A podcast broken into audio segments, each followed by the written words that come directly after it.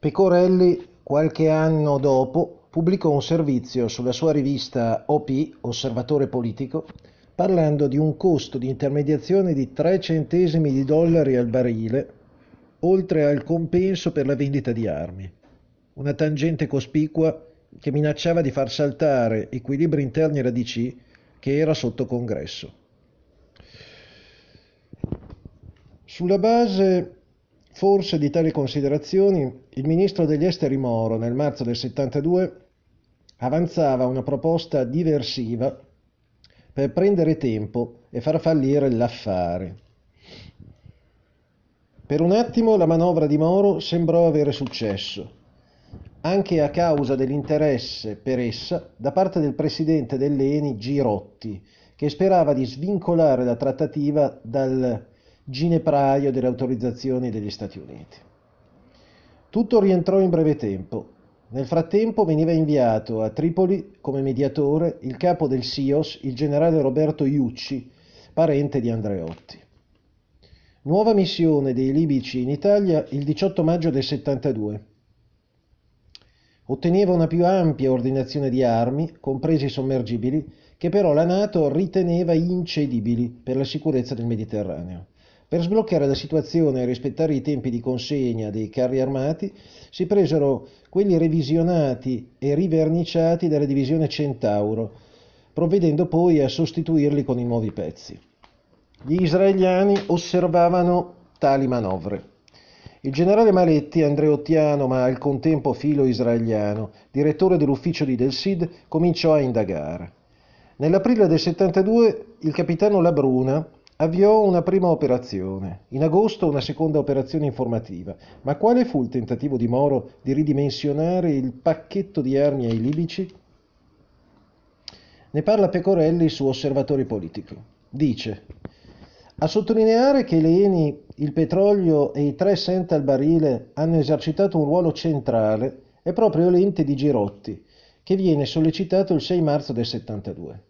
Il noto servizio gli fa pervenire un rapporto riservato per ricordare che le autorità libiche considerano le trattative del petrolio tuttora in corso, strettamente legate alle forniture di armi richieste all'Italia.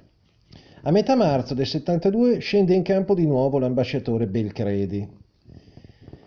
Per Gheddafi o tutto o subito o niente petrolio. Aldo Moro Vorrebbe far naufragare l'accordo, ma non può direttamente, così decide di offrire alla Libia un pacchettino di armi, munizioni, cannoni dell'automelara e sciocchezze di esclusiva produzione italiana, non sottoposte al beneplacito degli Stati Uniti. Egli voleva solo prendere tempo, vedere quale sarebbe stato l'atteggiamento di ciascun membro del governo nella vicenda.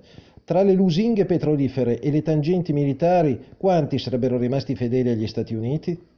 A questo punto Girotti direttore dell'ENI, chiede di essere ricevuto da Andreotti. Il noto servizio aveva spinto Girotti. Se vuoi il petrolio, datti da fare per la fornitura integrale di armi. Se tutto ciò è vero, deduciamo che il noto servizio avesse accesso al gruppo dirigente dell'ENI. Pecorelli indica nella sua inchiesta i padrini politici dell'operazione. Pierino Buffone e, Evangel- e, Franco Evangelisti, entrambi andreottiani, e lo stesso Andreotti, e alti ufficiali come Enche. Pecorelli fu querelato, ma pochi giorni prima del processo verrà assassinato, 1979.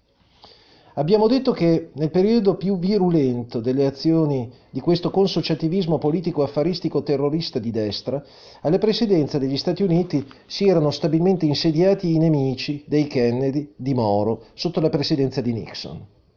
Dopo otto anni di gestione democratica e con i negoziati degli armamenti nucleari già ad ottimo punto, Obtorto collo l'amministrazione Nixon non poté fare altro che continuare in tale direzione, ma ovviamente c'era modo e modo di deviare dalla distensione che Kennedy aveva cercato di imporre alla destra e al Pentagono e che già Lyndon Johnson aveva contribuito a vanificare.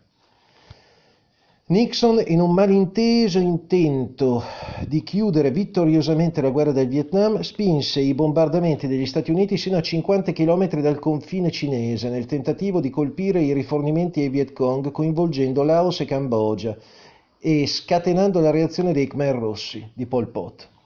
In ogni caso, la guerra durò fino al 1975. Era già presidente il massone di destra, ex membro della commissione Warren, che aveva indagato e coperto gli assassini di Kennedy, Henry Fo- ehm, il presidente appunto Ford. I negoziati per la riduzione degli armamenti nucleari proseguirono e la relazione sovietico-americana tra i due falchi Nixon e Brezhnev culminarono nel viaggio di Nixon a Mosca nel 1973.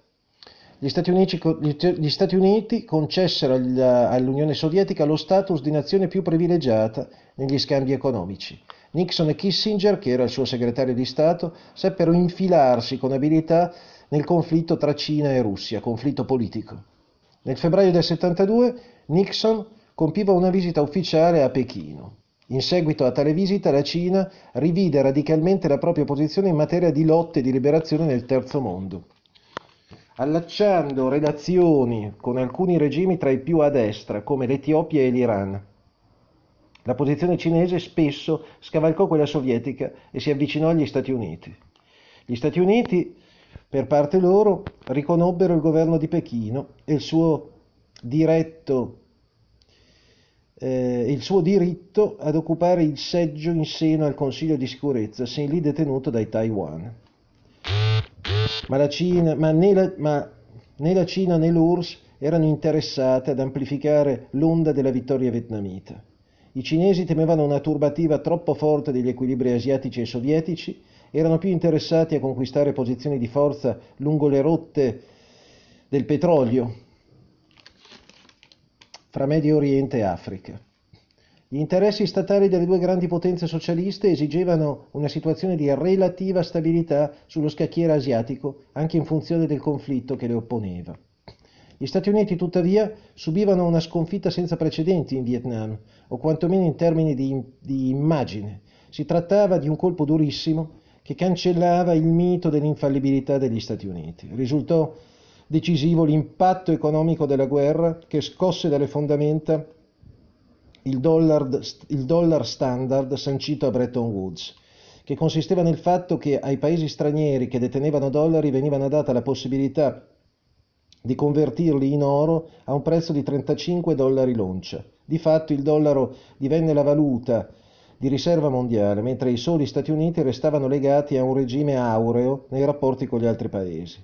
Durante gli anni 60 le amministrazioni democratiche, e in particolare quella di Johnson, con la sua guerra del Vietnam, sommarono le spese per il welfare con quelle per gli armamenti e la guerra.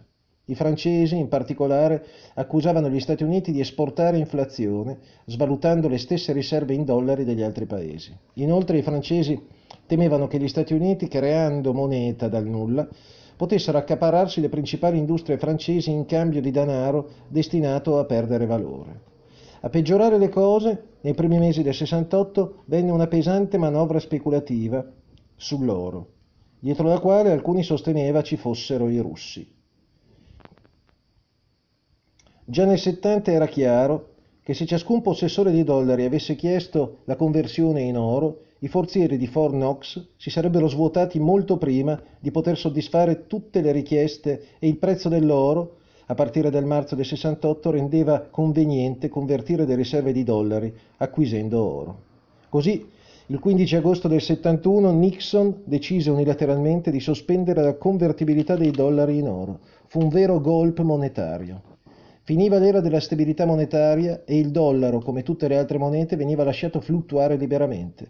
Non era più l'oro bene pubblico contenuto nelle, class- nelle casseforti di Fort Knox a garantire il valore del dollaro, ma le dimensioni dell'economia statunitense, la sua potenza militare, la solidità delle sue banche, oltre che delle sue aziende ovviamente. Nixon metteva definitivamente tutto il potere economico USA nelle mani dei grandi privati e delle banche. Nel 1970, al secondo anno di Nixon, il tasso di crescita era vicino allo zero e l'inflazione è salita al 6%. L'incremento del prezzo del petrolio deciso dall'OPEC fu diretta conseguenza della fluttuazione della moneta USA. La tempesta monetaria apriva un nuovo fronte sul fianco europeo. occorreva che fossero accettati i nuovi termini dell'egemonia monetaria statunitense, non più garantita dall'oro.